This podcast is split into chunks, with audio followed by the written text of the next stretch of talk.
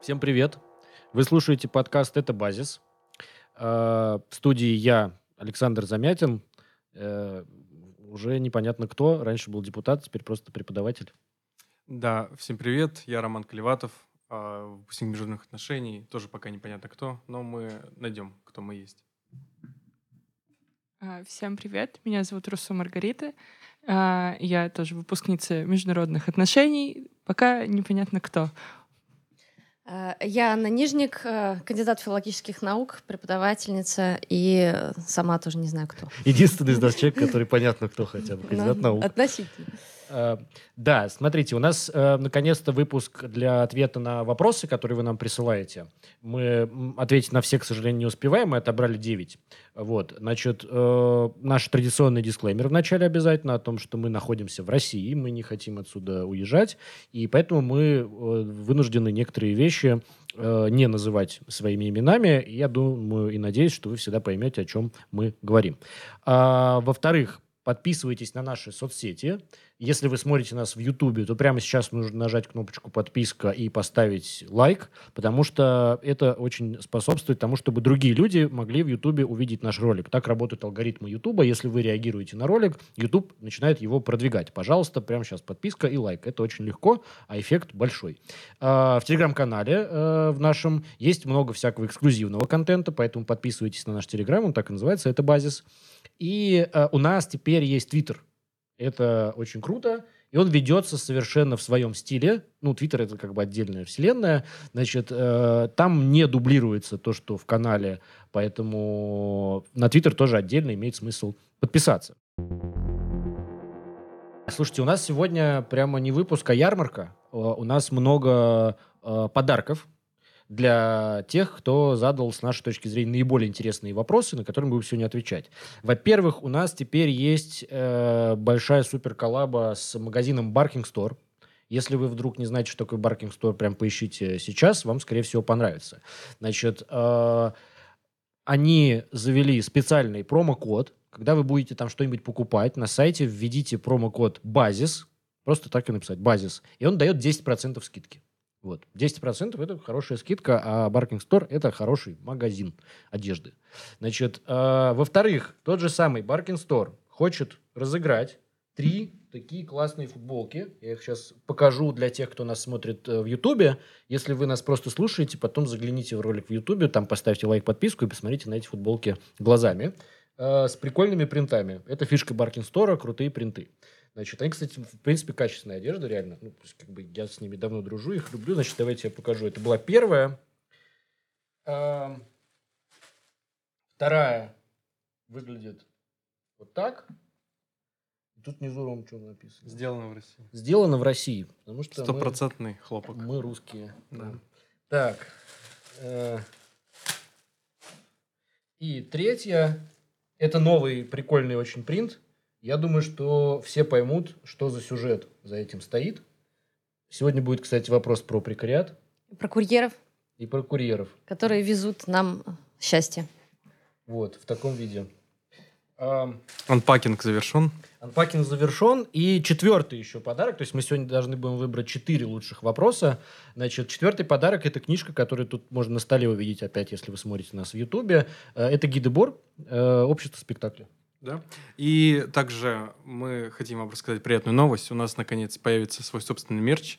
Мы решили начать с, со стикеров. Некоторые из них вы можете лицезреть на наших ноутбуках. Это лучший стикер-пак, который я когда-либо видел. Спасибо нашей дизайнерке. Она просто замечательно создает все, что существует э, и что вы видите своими глазами у нас в социальных сетях, которых вы можете и должны подписаться, естественно. И я думаю, мы обговорили все необходимые моменты. Да, супер прелюдия сегодня. Да. Очень много подарков, короче, Да. какой-то праздник. Новый год. А теперь поехали, собственно, к работе. Значит, э, поскольку у нас ограниченное время, я буду засекать, э, кто сколько отвечает. И э, если вы выходите за время, я буду вынужден вас останавливать, потому что есть вопросы, которые можно вообще очень-очень долго обсуждать. Первый вопрос я как бы начну, а дальше... там, Значит, э, звучит ровно следующим образом. да, эти все вопросы мы зачитываем ровно так, как они были заданы. Мы не меняем формулировки специально. Кто сейчас, на ваш взгляд, наиболее последовательный марксист в российской среде? Вот такой вопрос прошу. Э, по внутренней жеребьевке он достался мне. Я этим чудовищно недоволен. Значит так. Э, первое марксисты обожают выяснять, кто из них самый последовательный. Это вообще как бы характерная вещь. Вся история э, марксистских движений, партий э, это история того, чтобы сражаться, кто больше марксист. Значит, э, известный апокриф гласит, что когда сам Маркс познакомился с работами людей, которые называли себя марксистами, он сказал, что я не марксист. Вот. Э, наверное, Маркс должен был бы сказать, что он гегельянец. Э, в общем, возвращаясь в российскую среду, Значит, э, дежурная шутка заключается в том, что Путин главный марксист, потому что Путин левак, видите, он там что там за деколонизацию, еще что-то там он говорит, да, а, против неолиберальной гегемонии, как и мы. Вот. А, а, если серьезно, э, честно говоря, как бы в России есть спикеры марксизма, которые, на мой взгляд, заслуживают внимания. Э, я бы назвал, мне сразу в голову приходит э, Борис Юрьевич Кагарлицкий, вот. Э, Михаил Лобанов тебе в голову не приходит? Михаил Лобанов обязательно не приходит в голову. Ну, Давайте, кому Конечно же, Александр Замятин. Так. А, мне никто в голову не приходит, на самом деле. Но кроме, э, наверное, товарища Ленина и товарища Плеханова. Иногда он себя называл господином Плехановым, у него такое проскакивало. Но в целом вот, да. И, потому что автор не задал временные рамки. Да, тут просто сказано в российской среде, вот, э, если это широко понимать, то можно и из прошлого брать. Из прошлого, конечно, легче. Э, Троцкий, Ленин, Плеханов. Вот. Получилось так, что как будто Кагарлицкий, если прям очень хочется ответить на этот вопрос так, то как будто бы Кагарлицкий да, человек, который, безусловно, в марксизме неплохо разбирается. Да? Вот. Но под последовательностью здесь, наверное, понимается э, что-то большее. Причем, честно, по-моему, нам еще предстоит откопать последовательных марксистов в России. Они еще появятся, мне кажется. Да. Ну, потому что марксизм это в первую очередь философия практики. А мы пока не видим а, марксистской революции, но, может быть, увидим. Ну да, то есть каких-то таких марксистских э, партий и движений заметных и влиятельных нет, и поэтому и сложно выбрать последовательного марксиста. Вопрос от Вадима Квачева, паблик «Синий марксизм», если не ошибаюсь, тоже наш друзья. А, Вопрос... Синий марксизм, это, по-моему, э, делает Цветков, а Квачев делает э, про Жижика э, канал. А, Жижик Дейли. Жижик Дейли, вот, да. да. Просто, да? Дорогие слушатели, да. Ну, мы два паблика хороших порекомендовали, поэтому подписывайтесь на оба. А, вопрос следующий. Юдин говорит о том, что режим бонапартийский по своей природе. Вы согласны с этим утверждением? А, тоже не будем вдаваться в природу, просто обсудим, что такое бонапартийский режим в своей такой классической сути. Бонапартийский режим э, связан скорее не с Наполеоном Первым, который был первым таким известным Бонапартом, а с его племянником Луи Наполеоном, который был Наполеоном III. Сначала стал э, законно избранным президентом Франции, потом решил э, узурпировать этот режим и э, проводить все процедуры, таким образом пытаясь комбинировать либерализм и монархию. Потом его режим после 60-го года пошел на какие-то изменения, его стали называть монархической республикой, где парламент играет значительную роль, представительные органы, при этом у императора большие полномочия остаются и так далее. Но э, что тут стоит сказать? У бонапартизма, мне кажется, есть таких несколько ключевых черт. Э, прежде всего, это, конечно, опора на массы, как бы это ни звучало. То есть э, бонапартийский режим изначально себя хочет показать тем, что он находится над классами, над интересами, над партиями. У бонапартийского правителя не могут быть никаких идеологических предпочтений. Все время они друг другу могут противоречить. И таким образом э, никто не может, никакая группа социальная не может сказать, что э, ее интересы не отражаются через вот такого бонапартийского правителя. Таким был Луи Наполеон, и в целом э, Владимир Владимирович Путин тоже пытается на этом все время играть, хотя в последнее время он уже в определенную правую империалистическую сторону скатился, э, и это очевидно. Но при этом все время проскальзывают такие проблески э, левого, в том числе неоколониализм, такая социальная повестка, но это скорее такие риторические приемы, которые очень умело а, пользуются в таких режимах. И, конечно, ключевой э, еще элемент такого бонапартийского правления — это постоянный плебисцит. У э, Наполеона III это были буквально плебисциты, когда какие-нибудь законы э, принимались в обход парламента, в обход Сената. И таким образом э, Наполеон III пытался показать, что он интересуется мнением якобы народа э, в обход элит, элитистских групп, которые он прямо называл, которые заседают в парламенте. Э, и можем мы такое же наблюдать и в э, путинском режиме, где постоянно проводится э, опрос общественного мнения. Иногда что-то наподобие референдумов-плебисцитов прямых также проводится, как голосование по Конституции. И такие режимы все время должны находить какую-то вот эту массовую поддержку, которая выражается в цифрах. И у Наполеона III, и у Владимира Путина все, конечно, так же. Но ключевая проблема в том, что несмотря на то, что такой режим опирается как бы на все общество, что у него не может быть никаких таких ключевых идеологических предпочтений, а, в а, таком режиме не может существовать какой-то а, сильного ядра, которое готово было бы постоять за режим, которого было бы готово отстоять. То же самое наблюдалось и уже в начале правления Наполеона III, когда ему постоянно поступали такие депеши в духе того, что врагов у нас в государственных органах нет среди чиновников, но тем не менее никто не будет готов отставить этот режим в случае чего. Такие честные донесения были. Тогда рефлексия режима была э, в второй половине 19 века гораздо сильнее и лучше, чем у текущего а, путинского режима. Тем не менее, а, в, такие предпосылки существуют, что, по сути, а, нет какой-то четкой группы поддержки ни внутри общества, ни внутри элит. Все время это задействуется на каких-то таких относительных победах, на относительном страхе того, что все с друг другом повязаны. А, ну и можно сказать, что такое биографическое сходство и э, Луи Наполеона, и Владимира Путина, что все они не были такими в глазах общества публичными политиками. Луи Наполеон, конечно, мы обсуждали это в, до записи, что прошел более интересный путь, чем Владимир Путин. А, он был там и сидел в тюрьме, и тоже там в каких-то движениях участвовал. То есть относительно публичный был. Но тем не менее для общества в, как это вспоминал и, и Маркс в хорошем такой, можно сказать, статье 18 Брюмера Луи Бонапарта, где он его называл таким, ну, не особо ярким персонажем, и Виктор Юго вообще его называл. Э, статья Гюго называлась «Наполеон Малый», а Пюти, то есть маленький, по сути, незначимый, и называл его фарсом на Наполеон Первого. Все вот такие режимы строятся на большом конструировании образа а, такого лидера а, от элит. То есть элиты заинтересованы в том, чтобы как бы показать, что у нас есть такой лидер, который сам а, супер, супер крутой, который прошел значительный путь, он держит общество в безопасности и так далее. А, что необходима такая санация через этого лидера, очищение. Но при этом сами эти правители ничего из себя не представляют с точки зрения общества. Это, это абсолютно такой сконструированный даже политехнологический эксперимент, который заканчивается тем, что обществу кажется, что этот человек абсолютно талантлив, и никто его не может заменить. Ну, в целом бы я так описал бонапартийский режим. Но в целом, да, ответ э, на вопрос Вадима Квачева, да, мы согласны с утверждением, что э, режим Путина бонапартийский. В некотором смысле, mm-hmm. потому что исторические аналогии, конечно, никогда не работают до конца. Ну да, это безусловно. Ну да, и когда э, Маркс как раз писал э, про Бонапарта, да, про, про Наполеона Третьего, он как раз подчеркивал, что к этому надо относиться э, диалектически, и, значит, статья начинается со слов, что у Гегеля где-то было, что история происходит дважды. Сначала в виде трагедии, потом в виде фарса. Значит, чьим фарсом является Путин?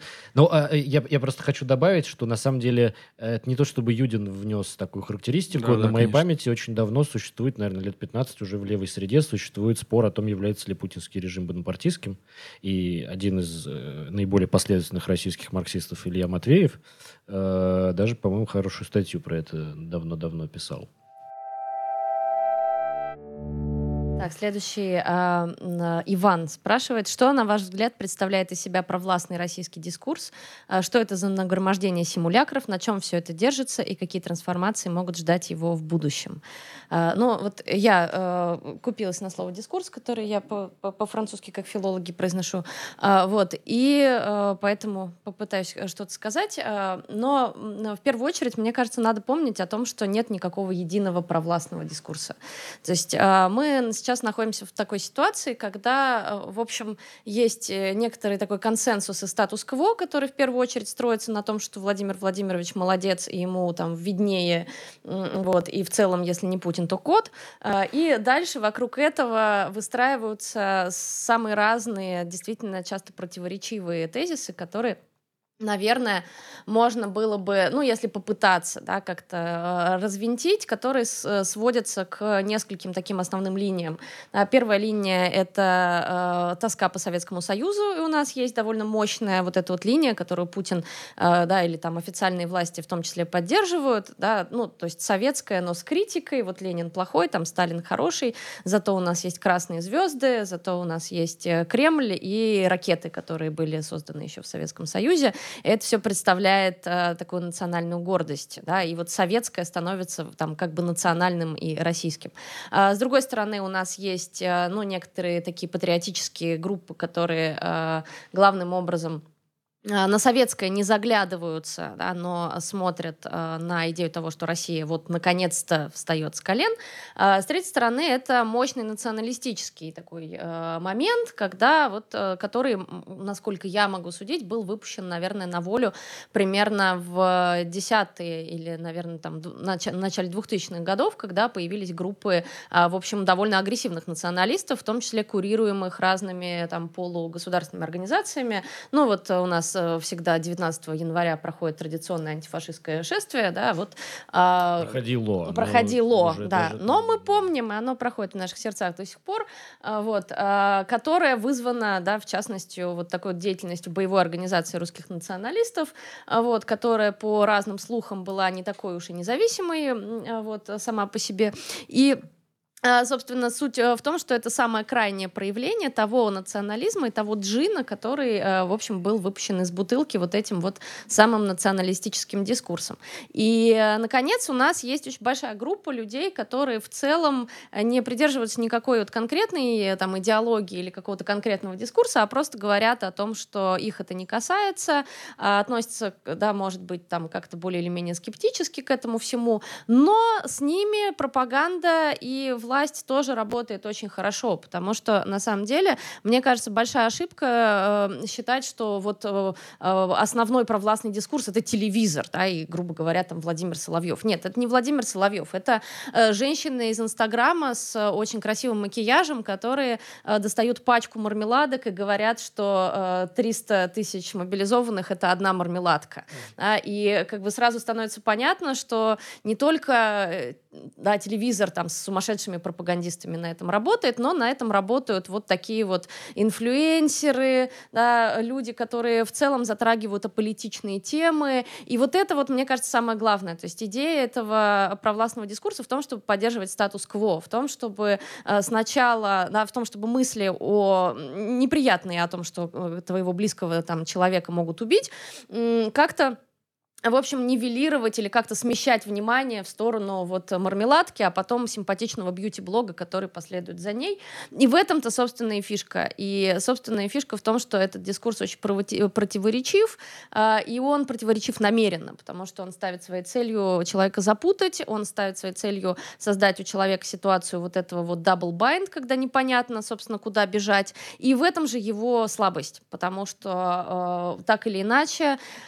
нету какой-то единой э, центральной образующей идеи, ради которой, например, условные там сторонники Владимира Путина могли бы выходить на улицы, потому что эти идеи очень разные. Да? Это э, там э, против Запада, а может быть наоборот, государство в России является последним европейцем. Это может быть там за сильную Россию, но сильная Россия, видимо, не очень долго проживет в тех условиях, не очень долго будет сильной в тех условиях, в которых мы находимся. И поэтому, если говорить о том, а, какие трансформации будут ждать э, это все в будущем, ну, я думаю, что очень трудно будет перестроить эту пропагандистскую машину, крайне разнообразную, представленную и там Russia Today за рубежом, и Первым каналом, и вот этими вот, э, э, я не знаю, телеграм-каналами, в которых пишут отвратительные стихи про э, то, как, э, ну, главным образом, с низовой лексикой, вот про то, как мы всех победим,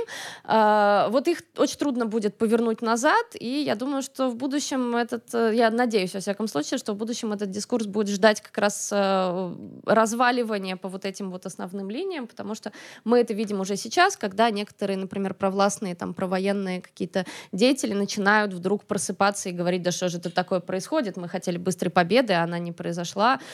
Вот. И, в общем, будем смотреть, как они там передерутся. У меня есть такая небольшая гипотеза, что, ну, правда, не умею ее доказывать э, ну, так уж убедительно, что вот то, что ты описала, собрано э, политтехнологами. Угу. Есть такое впечатление, вот буквально людьми, которые занимаются выборами, рейтингами, э, что вот, э, вот эта эклектичность это просто результат того, что ты провел какие-то опросы, нащупал угу. там какую-то, например, советский ресентимент, значит, и типа, ну давай у нас будет, значит, тогда просоветская какая-то такая квазиреставрационная штука. Вот. Но я думаю, что в общем и целом это держится на пофигизме. Вот это э, главное, на чем держится этот дискурс, потому что в целом никому особо нету дела до того, что именно там говорится. Да, он как будто бы направлен, э, ну, изначально на всех, но и ни на кого конкретно. Э, и поэтому э, своей основной цели он как будто бы и не пытается достичь в итоге. Угу. Это, кстати, мне кажется, связано как раз то, что с бонапартийским характером да, режима, да, да. потому что у него нету опорного класса. Да, да. да? Он не представляет интересы какой-то, как будто бы не представляет uh интересы какой-то части общества, хотя на самом деле мы понимаем, что он представляет интересы с верхушкой элиты. Да, олигархии, по сути, тех же людей. Ну, то есть это такое размывание идет, но олигархия это тебя никогда не защитит от народных масс. Так, окей, двигаемся дальше. Это был третий вопрос. Четвертый вопрос опять выпал э, на мою долю. Э, звучит он следующим образом. Какая главная ошибка российской оппозиции? Э, мы тоже сгенерировали N шуток по этому поводу. Mm-hmm. Вот э, посмеялись, свое отсмеяли. А теперь я попробую ответить э, серьезно. На мой взгляд, э, если мы в целом смотрим на всю российскую оппозицию от самого начала 2000-х э, до где-то, может быть, 2017-2018 годов, то, на мой взгляд, главная ошибка ее была в элитизме, в таком подходе, антидемократическом подходе к политике, э, который предполагает, что Э, всегда внутри этой оппозиции было такое скрытое, в нее глубоко зашитое очень предположение, что Россия, в принципе, состоит из э, каких-то необразованных, э, недалеких и ни на что особо негодных масс людей, и внутри страны есть просто небольшое количество э, самых порядочных, э, самых продвинутых, самых компетентных, э, в оппозиции, которые должны прийти к власти. И на этом строилась э, как бы вся провальная стратегия разных э, движений, да, тут нет какой-то единой оппозиции, да, когда-то был Каспаров лидером оппозиции, еще кто-то помнит такие времена, да, вот, там, я думаю, что, в общем, главная проблема это антидемократические взгляды, это такое представление о стране и об обществе, в котором э, как бы есть микроскопическая элита, единственно достойная власти. И это вылилось э, естественным образом в то, что они не, эти люди не умели разговаривать э, с народом, да, ну то есть с широкой аудиторией россиян.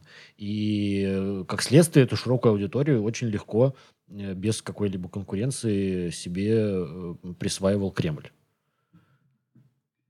А, тогда я добавлю к этому вопросу. А можно ли сказать, что э, впоследствии была проведена такая работа над ошибками? Угу. Вот да, я хотел, спасибо, что ты как раз к этому подвела, потому что я хотел добавить э, в конце своего ответа, что, э, на мой взгляд, э, этот тренд был переломлен я сказал вот как раз про там 17 и 18 годы. Почему? Потому что, во-первых, ну, по моему личному мнению, его сознательно стал ломать Ламвальдей, который первый создал э, такую большую аудиторию в своем Ютубе и, в принципе, в своем политическом проекте.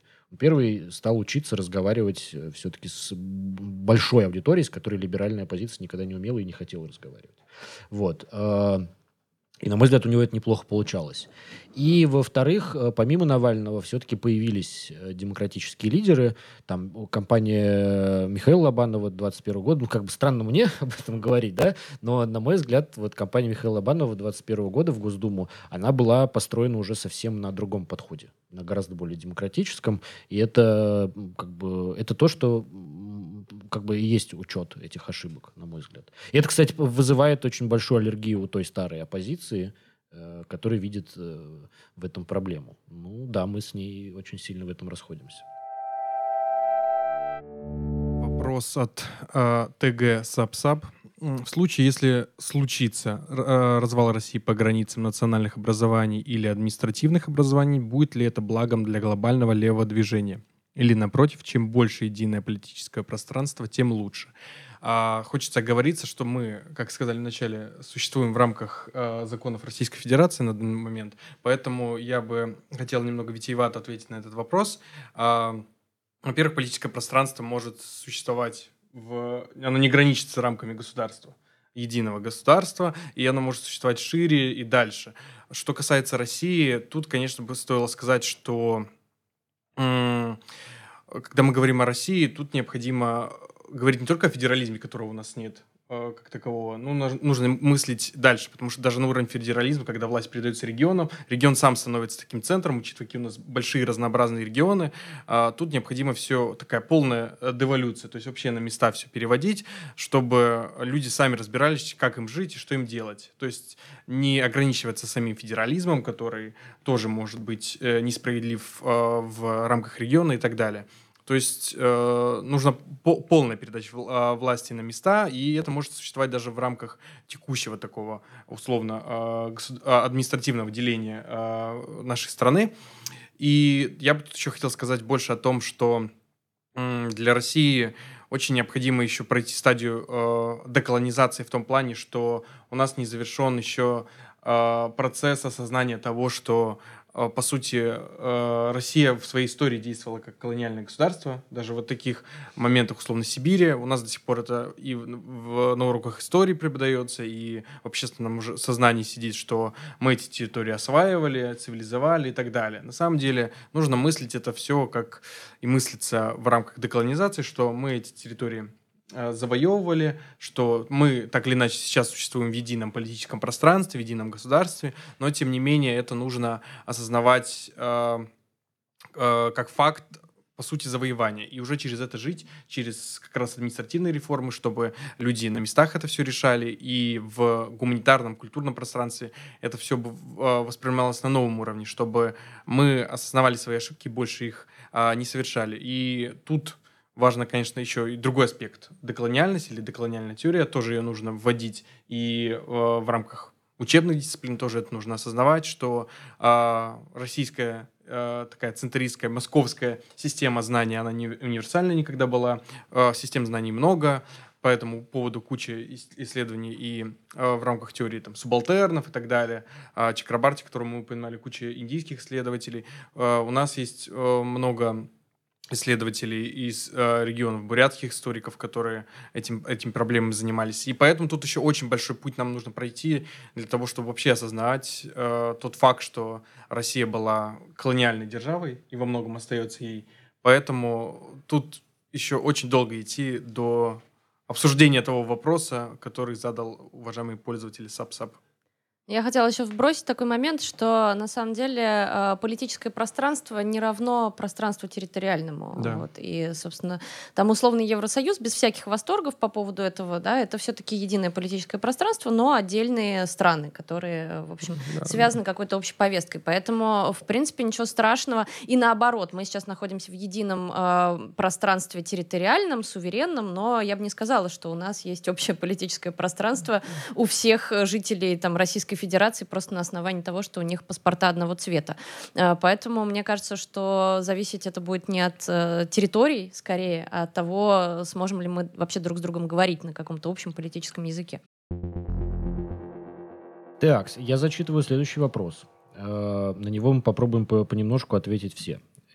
Некоторые исследователи сейчас активно изучают класс прекариата уточнение людей с нестабильной и нечеткой занятостью. Хотелось бы узнать мнение авторов по трем следующим пунктам. Какое значение у этого класса в социальной системе современной России? Во-вторых, каковы основные проблемы этого класса? И в-третьих, какова его роль в социальных изменениях любого рода? Э, задал уважаемый Денис Железняков этот вопрос.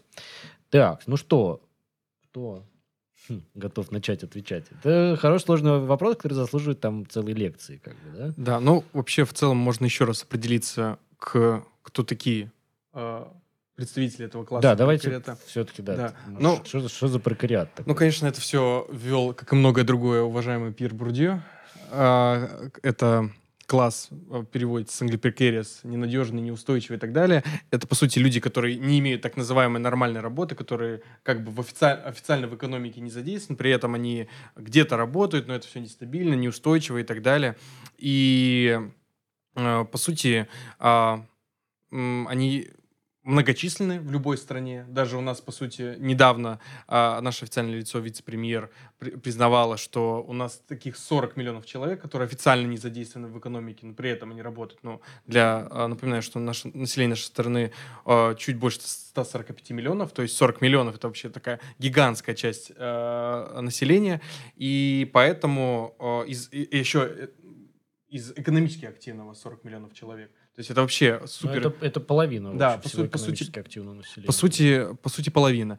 И поэтому, когда э, мы говорим о прекриате, это да, это прежде всего э, такой отдельный класс, который отчужден, по сути, от результата своего производства, еще хуже, чем пролетариат, это еще более взрывоопасный, на самом деле, элемент, ну, может так показаться. Uh, однако тут хотелось бы это вообще обсудить. Это дальнейшие вопросы этому посвящены, так что можем еще?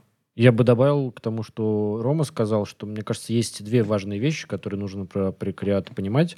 Э, первое, что э, появление прекариата э, это очень важный структурный сдвиг в современной экономике постиндустриальной. О чем речь? Э, в индустриальной экономике, в которой большая часть э, людей задействована на некоторых производствах, э, э, э, эта экономическая как бы занятость, она очень сильно влияла на вообще структуру жизни, в принципе, на все, на политику, на социальную сферу, потому что, грубо говоря, это люди, которые ходят каждый будний день на фабрику, Э, фабрика имеет какой-то свой, э, значит, рабочие какие-то часы, гудок утром, гудок вечером, да, значит, э, это есть классные исследования, которые показывают, как вообще, в принципе, эта фабричная занятость родила современное представление о времени, да, вот как бы зачем нам нужны часы, чтобы не опаздывать на фабрику, на самом деле, вот. И, в общем, это структурировало всю, э, всю жизнь э, у человека там в, в развитых индустриальных странах, а потом в постиндустриальной э, эпохе люди перестают вот так вот как бы э, ходить в одно и то же место по одному и тому же графику, начинают как-то там, кто-то работает из дома, у, у, у людей пропадает представление о том, что есть выходные, есть рабочие дни, э, да, пропадает представление том, сколько часов в день ты работаешь, потому что, ну, как бы, даже в офисах современных, где вроде есть рабочий день, очень часто люди сталкиваются с тем, что ты не понимаешь, когда он у тебя заканчивается, что ты приходишь вечером домой, тебе пишет начальник в телефон э, и, и что-то еще просит там сделать. Вот, потому что твой рабочий день, на самом деле, никогда не заканчивается. Вот. А, короче говоря, это важный сдвиг структурный в экономике, который э, приводит к большим сдвигам в нашей жизни в целом. Вот что имеют в виду, когда говорят про прекариат. И второе э, э, важная вещь, на мой взгляд, вот когда его называют классом, это само по себе сильный концептуальный ход что предполагается. На самом деле, само ну, как бы не обязательно называть прекариат классом. Да? На самом деле, фишка многих авторов, которые называют его классом, в том, чтобы попытаться увидеть в нем э, новый революционный субъект. То есть, как бы, что, класс — это что? Это пролетариат либо буржуазия. Да? Вот. Значит, буржуазия была революционным субъектом в, эпоху да, как бы перехода из феодализма в, там, да, в капиталистическое общество.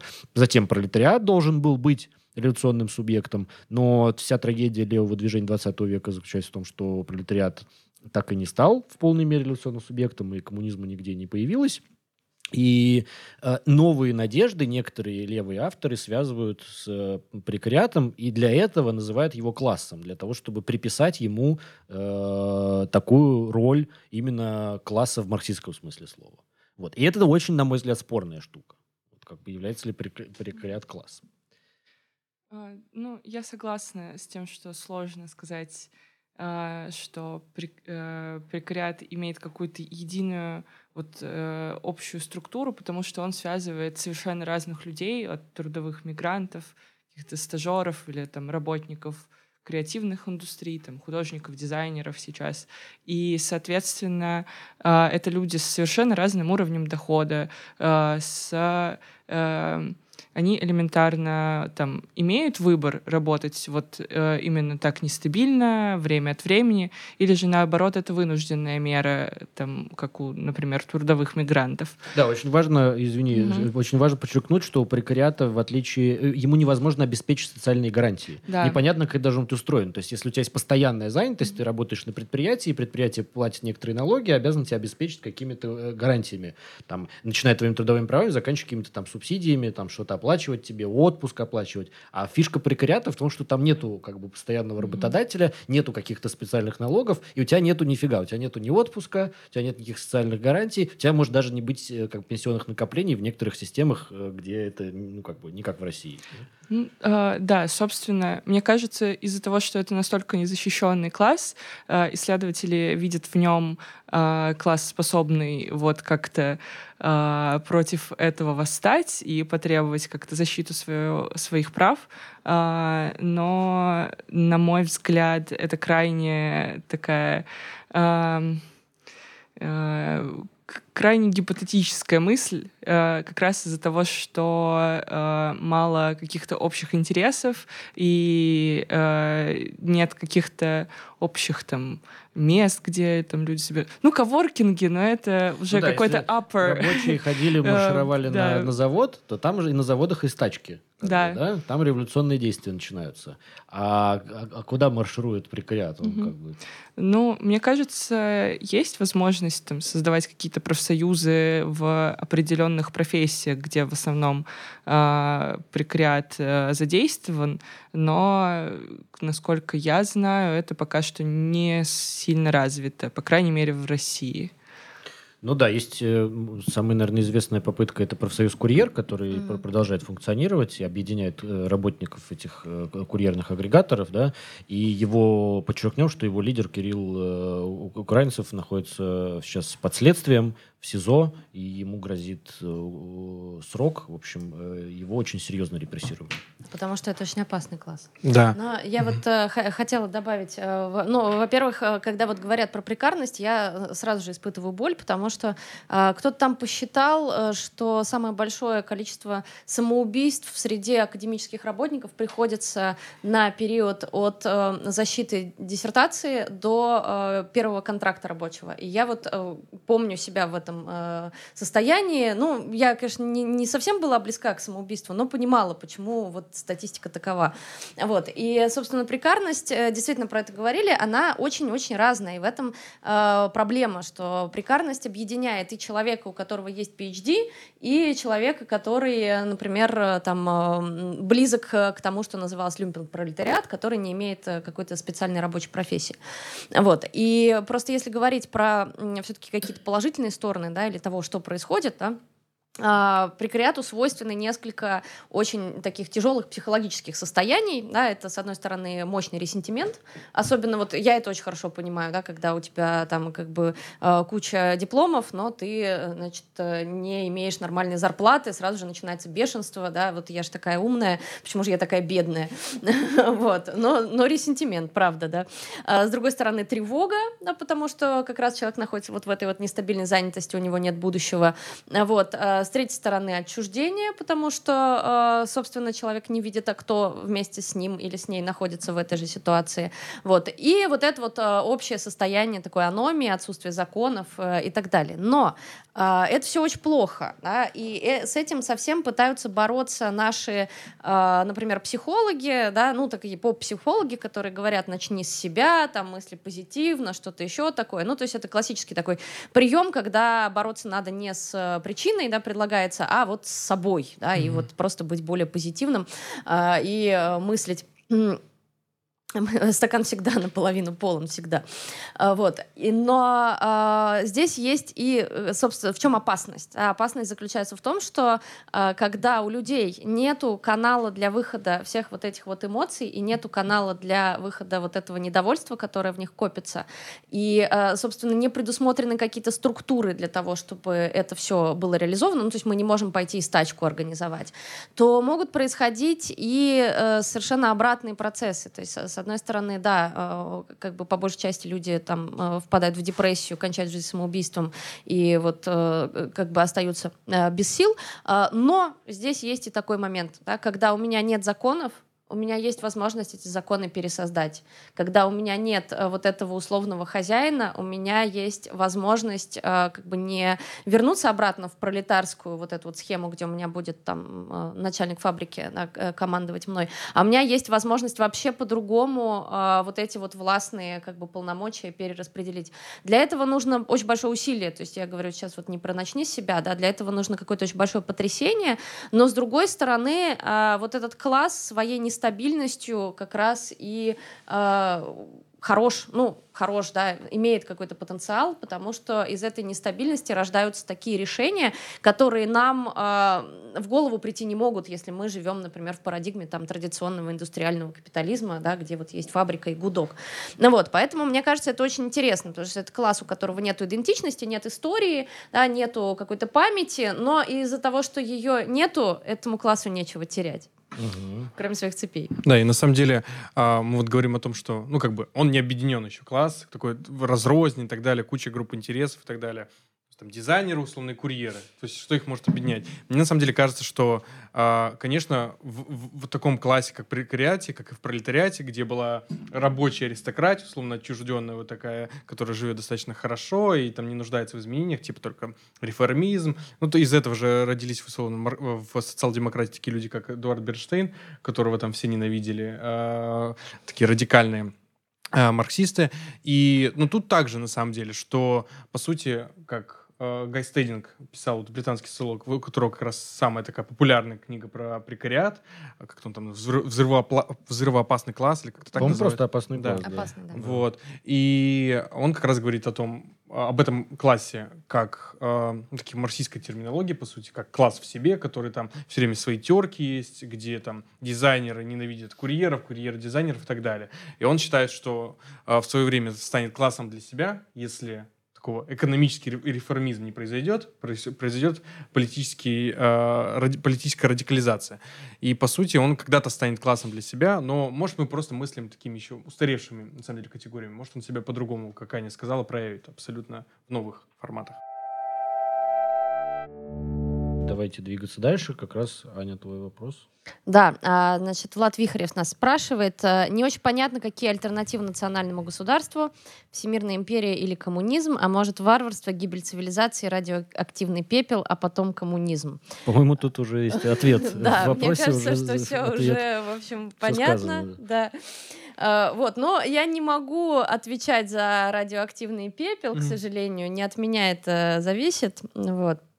Uh, но тем не менее, э, есть э, да, некоторые альтернативы национальному государству. Э, об этом активно пишут разные анархические, главным образом с анархическим уклоном антропологи.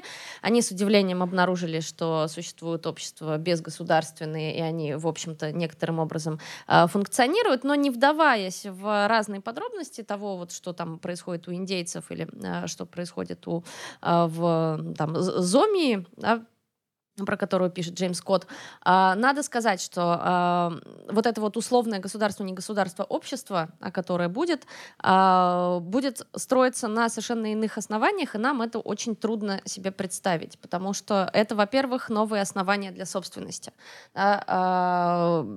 как бы собственность э, должна, да, или там будет предполагаться, да, предполагается, что будет иметь совсем другую структуру, причем совершенно не обязательно она будет общественной, да, там могут быть э, совершенно разные э, сочетания общественной, частной, там, э, ну, личной собственности, да, и э, все это может зависеть от оснований для труда и от условий для труда, и, соответственно, государство там условно, ну, не государство, а не государство будущего, э, возможно только в ситуации, если есть какие-то иные основания для потребителя труда, и проблема как раз э, вот в реализации всех этих анархических, ну, не фантазий, да, а работ антропологических заключается в том, что они главным образом, а, естественно, а, посвящены не индустриальным обществам, доиндустриальным, поэтому трудно представить себе, как это будет в условиях индустриального общества работать, но, тем не менее, а, которое требует некоторой гомоген, гомогенности, да, но, тем не менее, это, такие вещи возможны, да, это главным образом там труд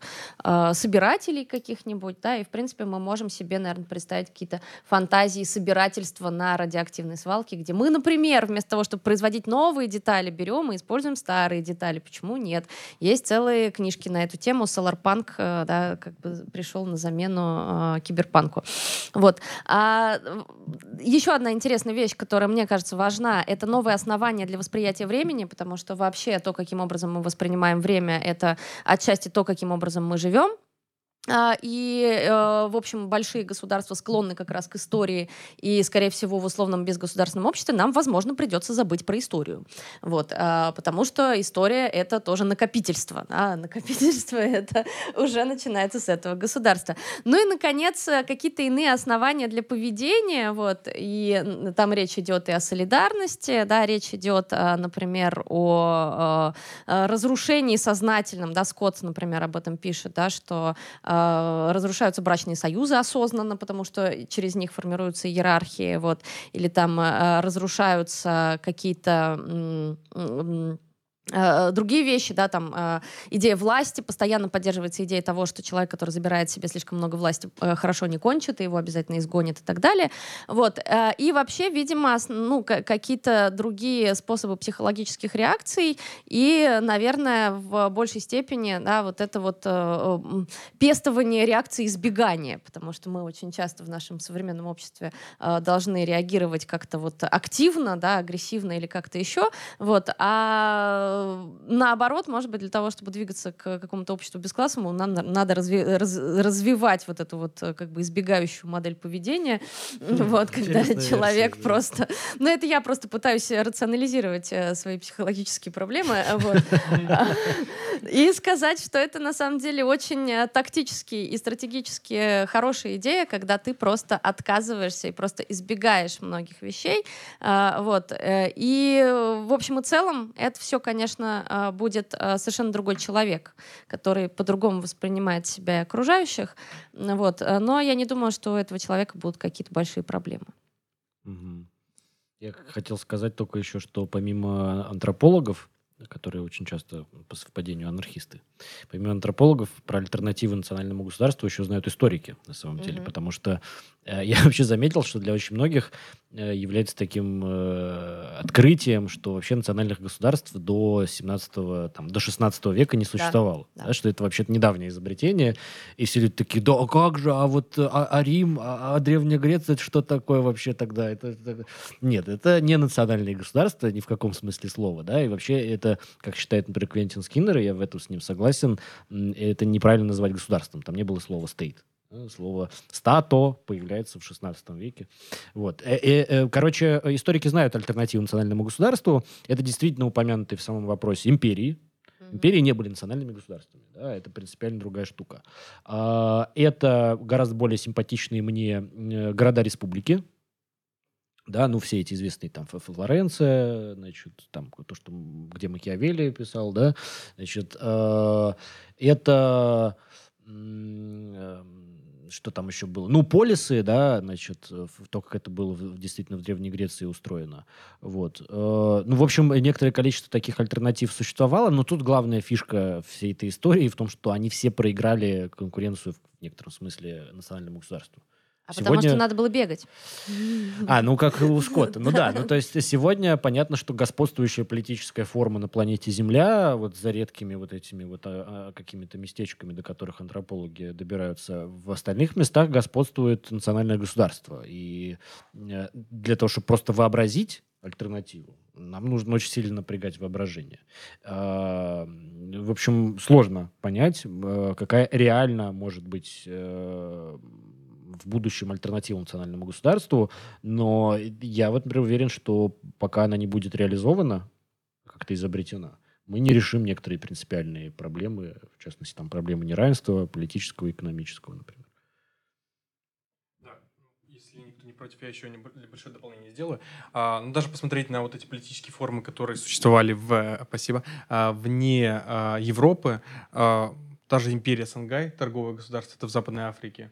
А, примеры майя, ацтеков, по сути, их все время называют империями на такой э, европейский манер, но хотя это были не империи. Колониальная. Да, колониальная оптика вот да, это. да. Вот, и, а хотя, допустим, империя Сангай тоже это был, по сути, такой союз э, городов, которые торговали, вдоль Мгм. реки они находились, Мгм. и они были очень слабо связаны, связаны только торговыми отношениями, поэтому их захватили э, европейские государства, потому что национальные государства на определенном периоде, благодаря подходу к созданию институтов принуждения в виде армии, тюрьмы, о чем мы сняли уже выпуски, и, скорее всего, они уже все вышли, а, и вы их уже послушали, мы об этом рассказывали. А, а вот такие другие форматы таких отношений между политиями, между какими-то политическими акторами, они оказались слабее на тот момент, чем национальное государство. Национальное государство на тот момент на самом деле было самым сильным институтом. Но мы видим, как страдают условно неевропейские политии, неевропейские государства, которые были созданы на европейский манер европейцами в той же Африке, где, по сути,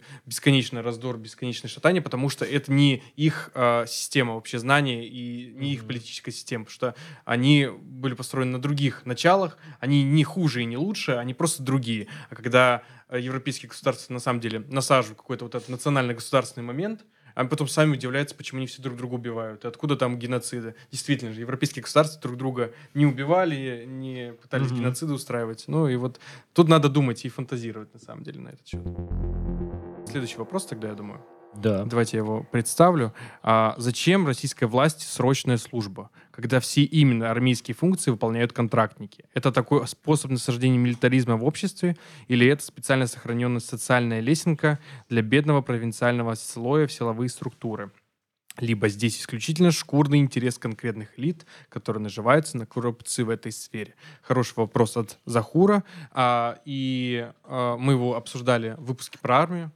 А, и на самом деле э, мы не военные аналитики, но все-таки и не военкоры, и не военные эксперты и так далее. Но мы понимаем, что даже сейчас э, российская армия в российской армии контрактники не могут выполнить все свои функции, поэтому все-таки нужны срочники, понятно, для чего это все сохранялось, срочная служба. Но можно предположить в целом, что, конечно, ответ скорее на то, что, во-первых, это институт принуждения, такой же, как армия, и а, Россия, как типично модерное государство, которое пытается на модерный момент, а, на модерный манер существовать, оно не, не может обходиться ни э, без тюрьмы, ни без армии, потому что это ключевые институты, которые вселяют в общество страх и позволяют показывать, что государство обладает насилием э, монопольным, которое может в любой момент тебя забрать куда угодно, либо, э, либо туда, либо сюда. Но, конечно, это просто, если мы рассматриваем это как чисто коррупционный механизм. Это уже для всех очевидно, мне кажется, что выдают ржавые э, автоматы Калашникова, либо там прогнившую форму. То есть неудивительно, что это способ тоже таких зарабатывания денег банально. Вот я тоже хотела сказать, что в этом вопросе как будто бы с- э, лишнее либо это это, либо почему это должно быть од- только одно из вариаций. Э, Это настолько комплексный, комплексная институция в нашем государстве, что, мне кажется, все из предложенных в какой-то момент времени где-то имеет место быть. Переходим к следующему вопросу тогда. А, как раз а, связанный с комментарием про патриархальное общество, а, насколько актуальны феминистические идеи в российских реалиях, а, когда фокус внимания направлен на антивоенное сопротивление, защиту прав военнообязанных слэш политзаключенных и более социально незащищенных групп. Вопрос от ТГ. а, Окей, голубка. Ам, мне кажется, что э, важно отметить, что э, вряд ли можно выделить из незащищенных групп каких-то вот прям самых незащищенных групп, э, потому что как будто бы мы выбираем, э, кого здесь сильнее бьют, когда как бы бьют всех.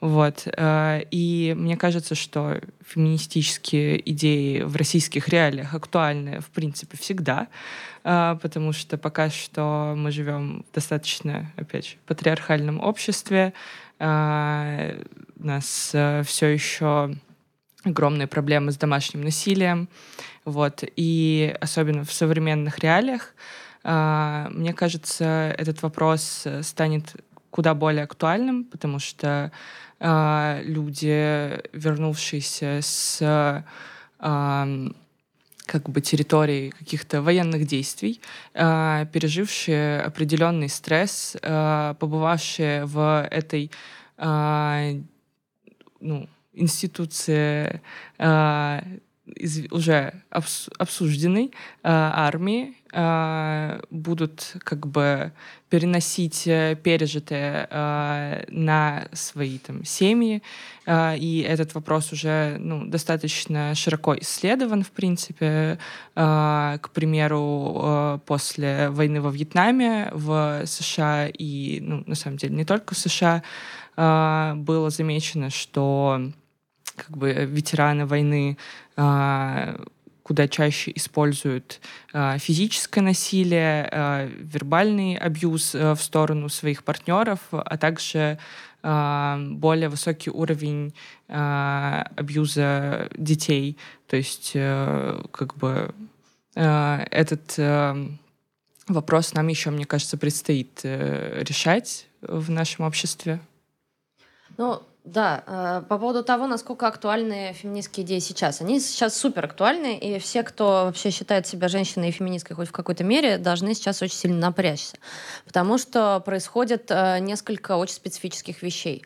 Во-первых, э, действительно, акцент с проблем там, гендерных смещается, но смещается он таким образом, что у нас, а, что называется, это а, Елена Здравомыслова так это назвала, а, происходит мобилизация традиционной женственности. То есть мы видим сейчас женские протесты, мы видим матерей там Дагестана, которые говорят, верните мне моего там сына, вот мы видим, как опираются на опыт там комитета солдатских матерей, что само по себе очень такой любопытный парадокс, да, потому что почему вдруг женщины ну, отстаивают права, да, и находятся в правовом поле, а, в то время как их э, сыновья, в общем, вполне дееспособные взрослые люди, которые обладают гражданской, э, ну, граждански полноценными. Да? Вот у нас происходит такая специфическая вещь, потому что на самом деле у нас ну, как большие такие гендерные проблемы, и женщины военкомов пугают. Но женщины пугают военкомов именно за счет э, того, что они э, берут вот эту роль традиционной жен женственности, да, то есть выпячивается то, что она мать, а не просто там, да, э, кто, кто-то там, вот. А поэтому, когда у нас, когда речь идет о том, что у нас происходит вот эта мобилизация традиционной женственности, э, есть риск оказаться в ней навсегда, и есть риск оказаться в такой ситуации, когда вот эта самая женственность будет разными способами э, апроприирована самыми разными группами. Да? С одной стороны, она будет апроприирована э, группами там, э, условной такой либеральной да, России будущего, вот, которая скажет спасибо, уважаемые матери, вы свободны. Да? Вот, э, с другой стороны, она будет апроприирована и может быть апроприирована там властью, если эта власть э, вообще себя сохранит в каком-то виде. Потому что вот, э, да, с одной стороны, мы увидим действительно рост насилия, а с другой стороны, мы помним 50-е годы в Европе или в Америке, когда, наоборот, появилась эта мечта о доме, э, появилась вот эта девушка Диор с э, тонкой талией, пышной юбкой, да, до этого они все были как бы там плоские в штанах, да, в силу там как бы разных ситуаций, да, а тут вот возвращение традиционной женственности, возвращение семьи, возвращение дома, вот, и таким образом, как бы ни закончилась вот наша там спецоперация и трудная ситуация, а, женщины могут оказаться опять вот в этой самой на женской половине дома, причем совершенно вот как бы добровольно, да, потому что кончится вот да, там страшное время, и мы захотим мира, а в мире, ну, как роли распределены соответствующим образом. Вот, поэтому да, и кроме того, то, что происходит сейчас, да, вот э, как бы наши там спецоперации и все такое прочее, способствует тому, что называется гендерная поляризация, потому что э, как бы, да, это все заходит на территорию тела, вдруг обнаруживается, что оказывается очень важно, какую конфигурацию телесную мы имеем, от этого зависит э, наша жизнь э, в том числе, и эта поляризация будет неизменно, да, неизбежно происходить. Э, вот будет снова очень важно, кто мальчик, а кто девочка. Э, это все может привести к очень таким, как как бы опасным последствиям в том числе. Поэтому, если, я ужасно говорю, да, но если нынешние протесты, да, или если нынешние вообще там э, женские группы сопротивления а, не будут параллельно с теми замечательными вещами, которые они делают, когда, когда там спасают своих близких мужского пола, помнить про именно политическую феминистскую повестку, то мы вот вполне рискуем оказаться либо э, вот на этой женской половине дома, э, да, радостные такие, будем рожать нашим вернувшимся мальчикам, значит, детишек и супы варить, а вот, либо мы можем оказаться в, такой, в таком мире либеральной апроприации, где женщинам бросят, ну, как, собственно, это часто тоже бывало, где женщинам бросят какие-то там героические мифы в достаточном количестве, но, в общем, это не будет иметь никаких а, дальнейших политических последствий, потому что мы вот и сейчас видим, как пропаганда и с той, и с другой стороны женские образы активно используют, а, вот, а, но используются образы. Да, речь mm-hmm. не идет о каких-то политических требованиях. И поэтому, мне кажется, это очень-очень э, тонкий лед, по которому мы ходим. Да. Угу. Ну что, у нас закончились вопросы, которые мы были готовы сегодня переварить в рамках одного выпуска. Спасибо, во-первых, друг Спасибо, другу. коллеги. Да. Спасибо, Спасибо коллеги. Значит, э, наш э, конфкол Meetup заканчивается. А, значит, я напоминаю, что на базис нужно подписаться в Телеграме, в Инстаграме, в Твиттере. Это вообще разные сущности. Вот они, в каждой из этих соцсетей есть свой оригинальный контент, который делает наша команда. А, на слушать базис можно на всех подкаст-площадках пока еще, слава богу. Вот. И если вы смотрите базис в Ютубе, надо обязательно оставлять реакции. Э, лайк, подписка, Э, это способствует тому, что алгоритмы YouTube будут продвигать э, ролики нашего канала. Э, значит, за четыре лучших вопроса мы их выберем уже за кадром э, коллегиально. За четыре лучших вопроса мы дадим победителям книгу и три футболки от э, Barkin Store. Вот. И напоминаю, что э, на Barkin Store у нас есть специальный промокод Базис, который дает 10% скидку при покупке любой. Ну что, слушайте наш подкаст, читайте умные книжечки, э, любите друг друга, потому что это базис. Это базис. Все, это база. И это главное. Это основа